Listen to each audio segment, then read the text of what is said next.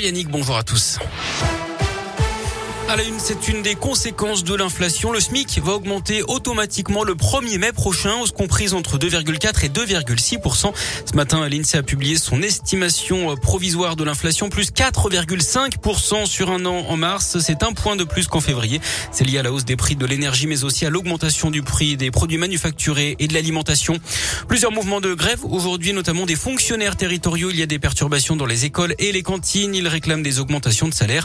Grève aussi des professionnels de la petite enfance qui travaillent dans les crèches. Ils dénoncent le manque de moyens, la baisse de qualité au détriment des enfants et réclament eux aussi une revalorisation salariale. Des rassemblements sont organisés dans les grandes villes de la région. Nouvelle offensive de l'hiver. Le Nord et le Pas-de-Calais ont été placés ce matin en vigilance orange, neige et verglas. Vigilance jaune chez nous pour une bonne partie d'Auvergne-Rhône-Alpes. Cette vigilance entre en vigueur la nuit prochaine avant un week-end hivernal et une chute brutale des températures. D'ailleurs, redoutez-vous cet épisode de gel C'est notre question du jour sur radioscoop.com. Après Saint-Etienne, voilà Londaine et le Gier. Le mouvement de grève des éboueurs débuté avant-hier s'étend dans la Loire. 95% de grévistes sont annoncés par le syndicat UNSA. Les négociations se poursuivent encore aujourd'hui avec Saint-Etienne à Métropole. Une réunion est prévue en fin de journée. Une tentative de meurtre ce matin à Lyon. Ça s'est passé un peu avant 7 heures devant un centre de semi-liberté dans le 7e arrondissement. Un homme a été visé par des tirs d'armes à feu. Il est gravement blessé selon la police. Le véhicule utilisé par le ou les agresseurs a été retrouvé un peu plus loin en feu. L'auteur des tirs est toujours recherché.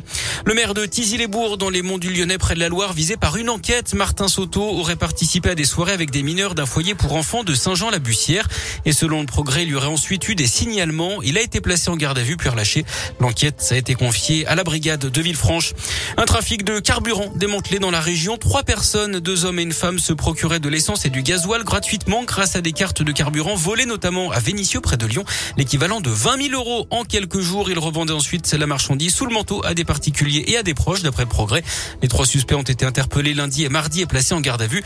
Une Audi Q5 d'une valeur de 20 000 euros et 2400 euros en espèces ont été saisis, tout comme des bidons et les fameuses cartes de carburant dérobées. Le trio a reconnu les faits. Il a été déféré hier en vue d'une comparution immédiate. Mauvaise nouvelle pour les amateurs de romans policiers dans la région. Deux stars vont manquer à l'appel de Quai du Polar organisé ce week-end à Lyon.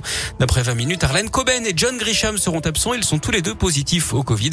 130 auteurs seront eux bel et bien présent pour cette édition 2022. Et puis on termine avec les suites de la gifle de Will Smith à Chris Rock dimanche soir lors de la cérémonie des Oscars. L'Académie des Oscars a entamé une procédure disciplinaire contre Will Smith. Il avait reçu la statuette de meilleur acteur hein, pour son rôle dans la méthode Williams quelques minutes plus tard. Will Smith qui aurait d'ailleurs refusé de quitter la cérémonie après avoir frappé euh, son collègue. Il avait ensuite présenté ses excuses. Il a désormais 15 jours pour donner sa version sous la forme d'une réponse écrite. Merci beaucoup Greg.